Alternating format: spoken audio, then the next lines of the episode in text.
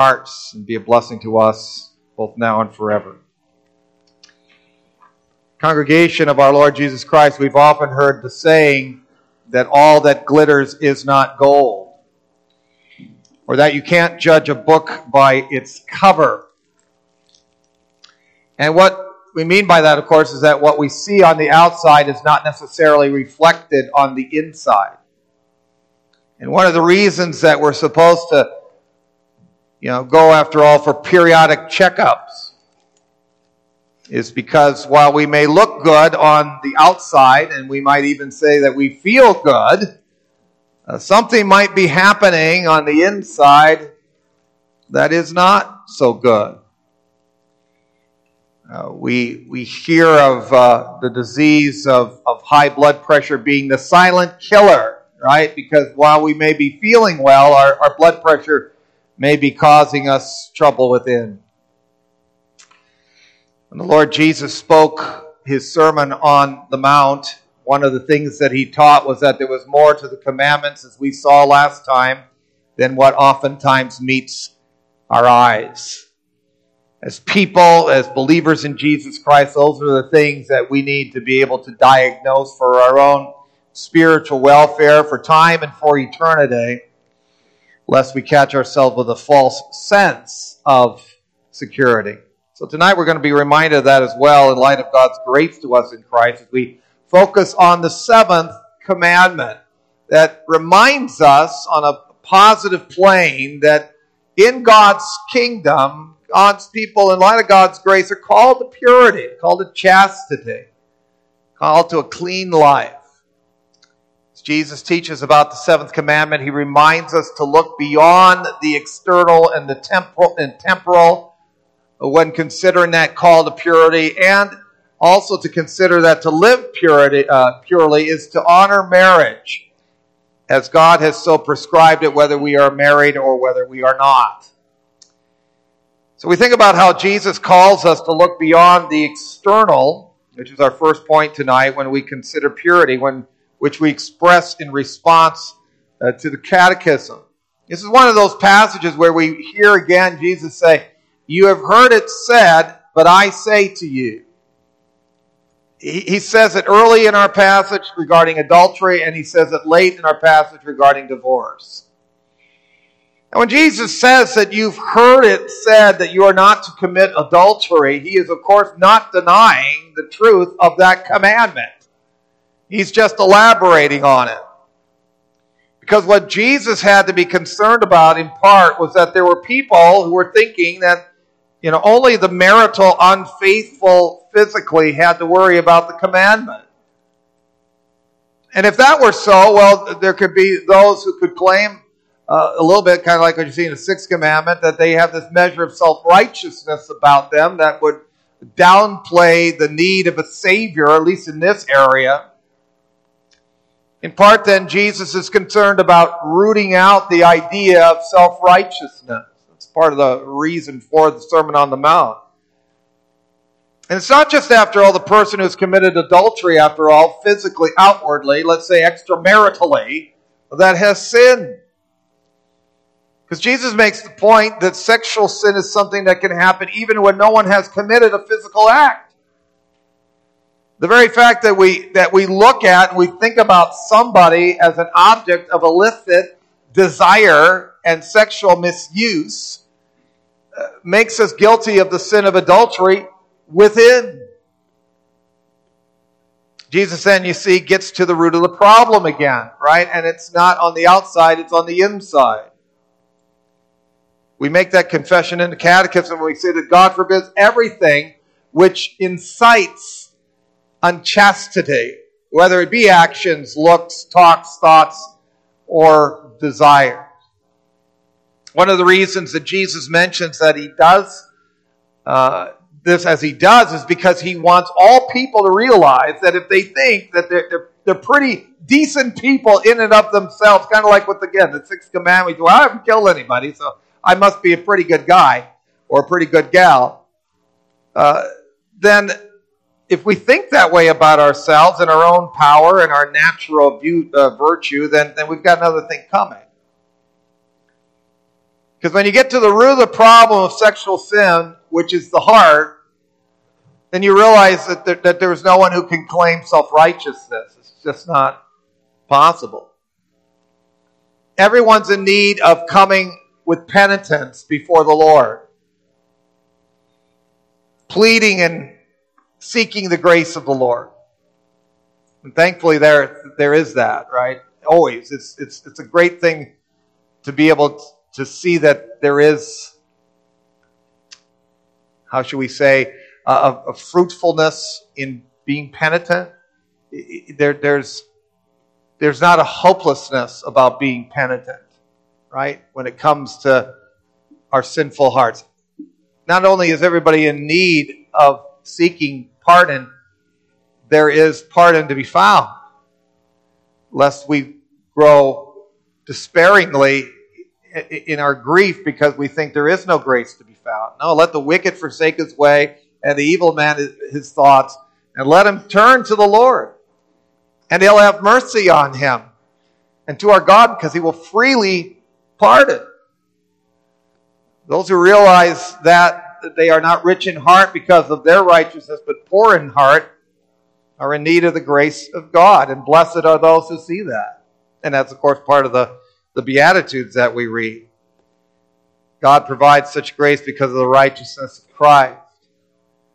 Uh, to those who see from the teaching of Jesus that nobody can claim self righteousness on the basis of their ability to keep the commandments, including the seventh. And, and there's something to be said about that fact that if that is a commitment of sin that happens there, it is not the unpardonable sin. Uh, it is a sin, too, that can be forgiven by the grace of God. When we've come to know that grace in our lives in Jesus Christ, the teaching of Jesus that goes beyond the external continues to be a blessing to us. It guides us in, in, in how we are to be relating ourselves to other people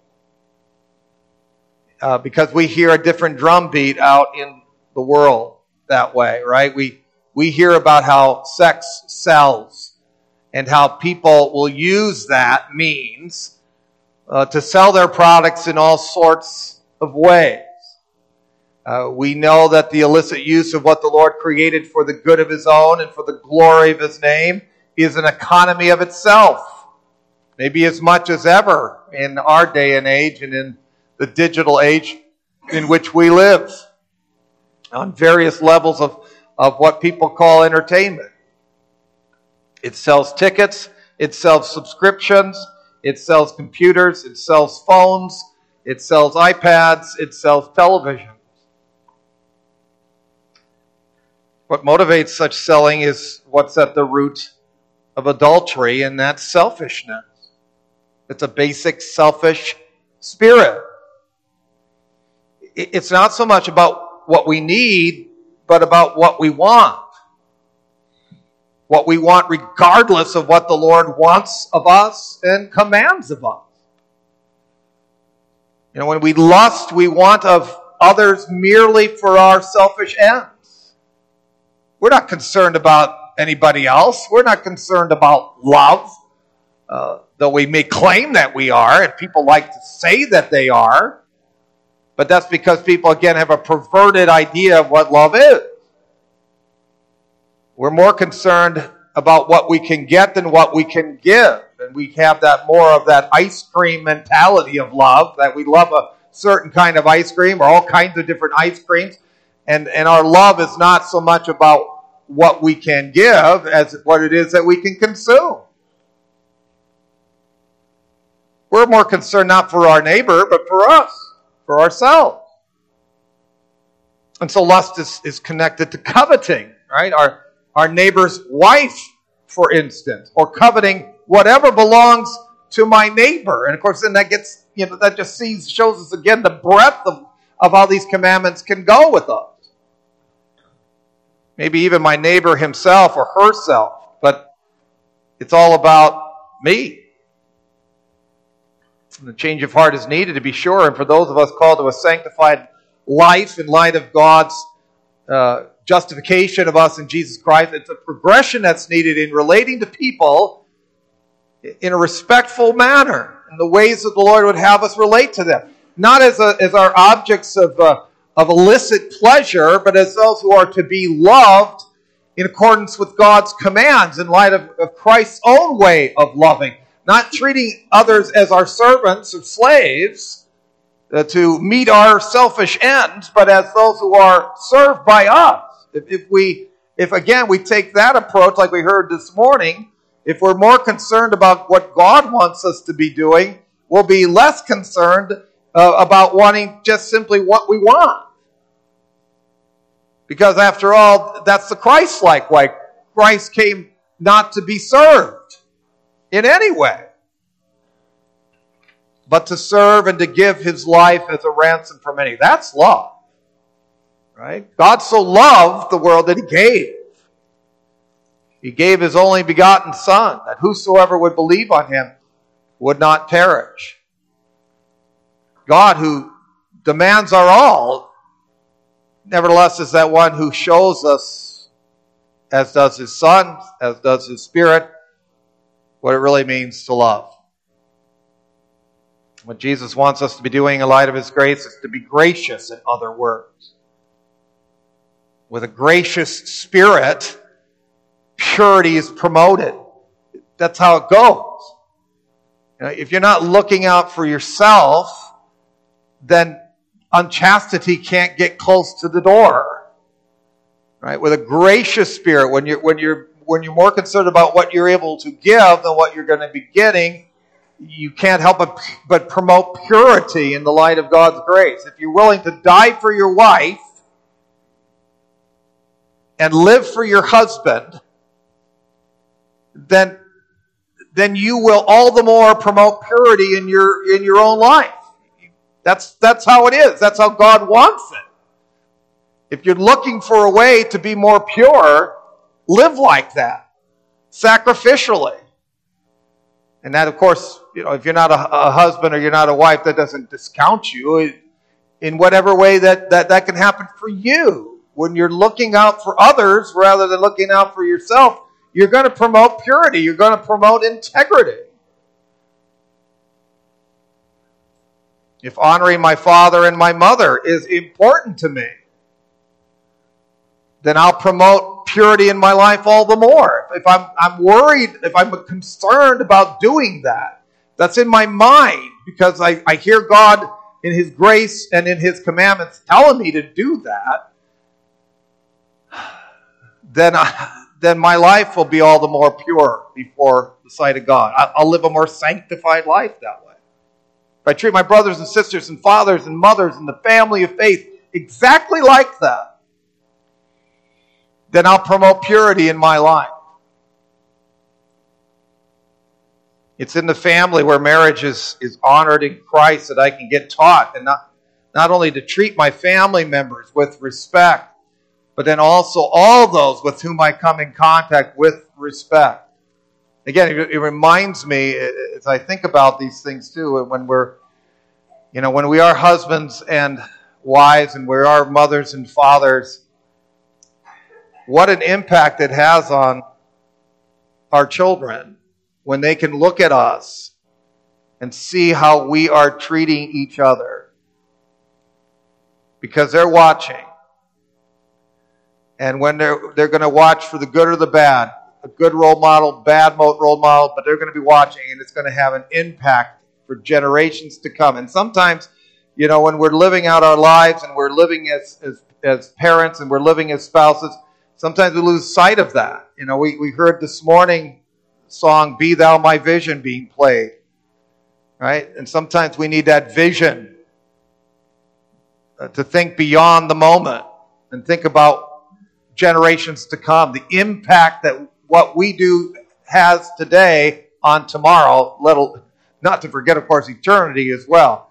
But how we treat each other in accordance with the purification and the sanctification and the, the, the, the callings to chastity, the callings to carry out our roles well in the Christian household don't just have an impact for that spot, it has an impact for the ages And we should remember that.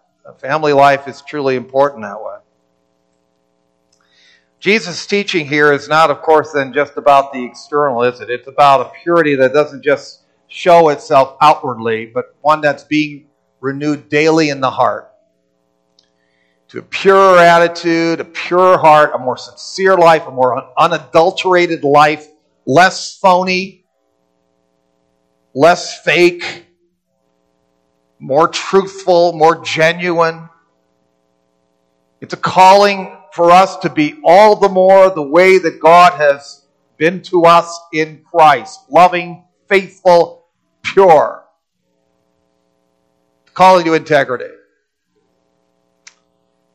And uh, that involves sexual sin, but it's also called to be trustworthy and faithful and loyal and pure in, the, in all areas of our lives.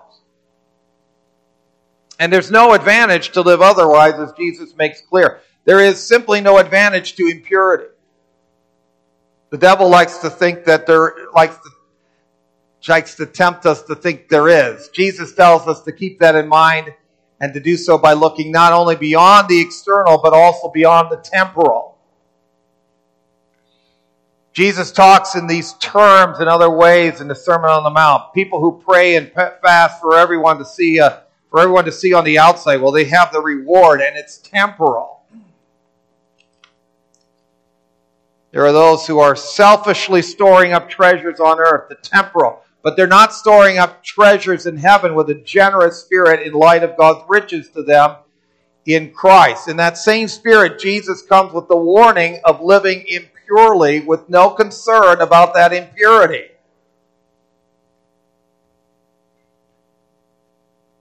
Because when you're keeping the seventh commandment, you're recognizing that destructive alternative, aren't you? You're, you're looking beyond the temporal. Could have called that second point that too. Looking beyond not only the external, looking beyond the temporal, but it's recognizing the destructive alternative. When you have no concern about your impurity, you aren't offended by what your hand and eye has done. You have no remorse. You have no concern about what that behavior has done to others, what it's made them, what it's caused them uh, to become. You don't think that you've done anything wrong. And that's the problem with impenitence in general, isn't it? I haven't done anything wrong. She had it coming to her. I couldn't help myself. I don't care if I if, if if I could help myself. It's the way that I am. There's no offense. And on top of this, of course, is the emphasis of our lives on the moment instead of momentous judgment. And that's what the seventh commandment can so often become, right? It's just a momentary uh, uh, thrill. And it has no concern for what comes eternally. In one way, of course, the Lord calls us to live for the day because each day has enough trouble on its own, and He talks about that in the Sermon on the Mount as well. But on the other hand, when we live for the moment and not for eternity in mind, and have no vision that way, it's, it's an offensive way to live for today. And if it persists, it has its consequences for eternity. Gratitude for God's grace is the chief motivation for living in purity. But if we long for eternity, as those who belong to Christ, the best way that we can do that is not by the momentary pleasures of sin, but in pleasing the Lord in the moment with a view for eternity. We're going to want to do whatever it takes to remove those offenses. That's what Jesus is getting at here. That do nothing more that make my, our lives more complicated for us, both now and, and forever. To do whatever it takes for us to live all the more purely in our lives. Jesus is not necessarily telling us to start chopping our hands off and get out the swords and that sort of thing, but you get what his point is.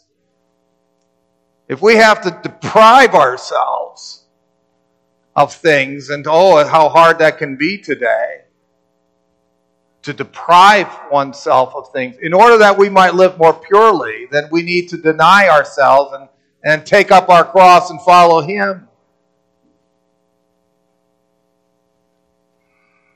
Because what's more important? The moment? Or living purely before the Lord, or having the things of this world for a short time, and they will be a short time. Now, we, we want to progress in our purity. We want to, uh, that's the gist of Jesus' teaching here, where it comes to living in purity before the face of God in light of His grace. If your hand offends you, if your, uh, whether it's your eyes or whatever it might be, uh, better to gouge them out, better to cut them off than to go to hell because living purely before the Lord didn't matter. Living purely is also going to involve honoring marriage. As the Catechism says, whether we're married or not married, Jesus points out one aspect of this with regard to the issue of divorce. It's not the only place that we hear about divorce, uh, to be sure, in the scriptures, but this is one of them. And in Jesus' time and even before him, wives were abused by being divorced by their husbands for every reason under the sun, even for being a bad cook, burning the meal, trivial things. And so Jesus speaks to us here to curb and to protect. Marriage was being dishonored, just like marriage is being dishonored today in many, many different ways. It's not just through sexual sin and marital unfaithfulness that marriage was being dishonored, it was being trivialized by giving divorce for trivial reasons. Jesus' teaching was to remind people that such dishonor was not the way that those who confess God's faithfulness to his spiritual bride in Christ were supposed to treat marriage. A reflection of that faithfulness and forgiveness that God bestows upon his people. And again, that it just goes to show you uh, how important it is when we're thinking about our relationships to not forget about God when we're thinking about them particularly, particularly not in the marriage state that's supposed to be, is indeed a picture of the faithfulness and the forgiveness that God has bestowed upon his people in Jesus Christ, the faithful bridegroom of his bride, the church. And so God and Christ are certainly not going to fall for or promote such a liberal worldly view of divorce Jesus indeed instead limits it. And he does so here for the sake of the woman who would otherwise be unjustly divorced. And he does so in this spot in order to promote forgiveness in the marriage state. And he does so to head off unrighteous remarriages that would result in adulterous acts, as our passage speaks about for those who were illegitimately divorced, and for those who would marry them would become involved adulterously. It was not that there were not grounds for divorce. That passage here speaks to that. Jesus mentions that there are grounds for legitimate divorces on the basis of what our passage calls sexual immorality. The word that's uh, used there is porneia, which you, I'm sure, when you hear that word, uh, you think of pornography, right? It is sexually, it's a, it's a crazy thing, right? You know, when you think about pornography, that it is the graphic, it is the, the ways in which people are able to see illicit sexuality occurring. Well, that itself should just show you how bad that is, right? But that's that's the word that's being used. Sexual sins involving physical contact with others on various levels. And such acts, as much as liberal divorce, of course, dishonor marriage. And they threaten to tear apart what God has joined together. But even here, Jesus was not promoting uh, sexual immorality as the irreconcilable and unforgivable sin. He was simply trying to teach in general, as the seventh commandment promotes, And this is what needs to be stressed in our society. This is what needs to be stressed in our homes. That marriage is supposed to be honored with fidelity,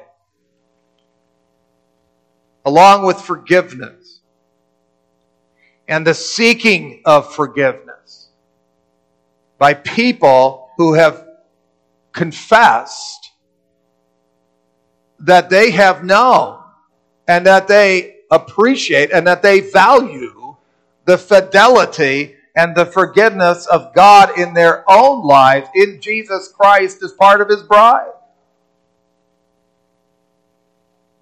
And that was something that the people in that day, and that is something in the people in our day need to hear. This is the way to which we're called to live before a gracious God, to be sure, but a holy one. All the time. Every new day that the Lord gives to us. If we believe that Christ has been so faithful to us. So also should we live then in that holy reverence in our homes and when we consider marriage itself. We need to come to that with that same kind of reverence. And that's the way we want to live when we've come to see and believe all the more that from the inside out, body and soul, the righteousness of Christ has purified us with his righteous redemption of our faithful lives or of our, of our, of our lives on the cross by his blood, this faithful bridegroom of his bride. We could never purify ourselves that way on our own. All of us fall short of that. Nobody can claim self righteousness. But when we've known or, or have been reminded of that purification in our lives, when we know that we've been forgiven. May God help us all the more to do whatever it takes to live out our lives in God's kingdom in the purity. That purity that declares, whether we're married or not, that we believe that we've been purified by our faithful and forgiving Jesus Christ. And we want to be like him. Because what he's been for us has made a difference for us for time and for eternity, for the moment, and for a momentous eternity with our God, with our Savior, as part of his bride the Church of Jesus Christ. Amen.